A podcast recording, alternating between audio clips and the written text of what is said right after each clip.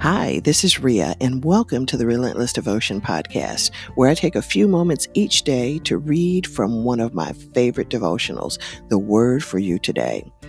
If you'd like to pick up a copy of this devotional, go to their website, wordforyoutoday.com. Be sure to order a copy for a friend or family member. And don't forget to follow this podcast and stop by my Facebook group page, Relentless Devotion. Now, as long as you keep listening, I will keep reading. Let's get to today's reading. Saturday, September 12th. Today's reading is entitled How to Overcome Discouragement. This is part two of the three part series.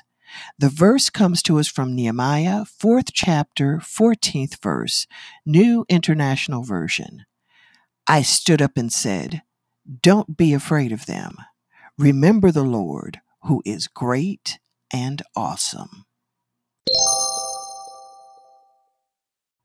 Don't just think about the problem, think about the Lord. Nehemiah said, After I looked things over, I stood up and said to the nobles, officials, and the rest of the people, Don't be afraid of them. Remember the Lord, who is great and awesome. What specifically should you remember? Well, three things. Number one, remember God's goodness to you in the past. When you start thinking about all the good things He's already done in your life, your spirit will be lifted and your anxiety erased. Number two, remember God's closeness in the present. What is He doing in your life right now? The truth is, He is with you even if you don't feel His nearness. He said, Never will I leave you, never will I forsake you. That's from Hebrews 13th chapter, 5th verse, New International Version, and that is a verse worth remembering. Number three, remember God's power for the future. He will give you strength for your needs.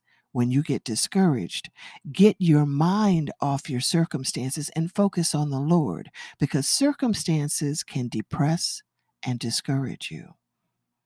Chances are, if you're feeling disheartened, it's because you are thinking gloomy thoughts. If you want to feel uplifted, make a concerted effort to think uplifting thoughts. Choose some encouraging Bible verses to memorize and quote them to yourself. Here are just a few. I can do all this through him who gives me strength. That's from Philippians 4th chapter 13th verse, New International Version. Here's another. If God is for us, who can be against us? Romans 8th chapter, 31st verse, New International Version. And here's another. Everything is possible for one who believes. Mark 9th chapter, 23rd verse, New International Version. Keep in mind, keep in mind that it's your thoughts that determine your feelings. And by filling your mind with the promises of God's word, you can overcome discouragement. Come back tomorrow for part three.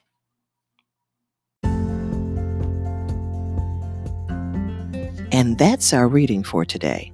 Until tomorrow, be healthy, be happy, be relentless. God bless you.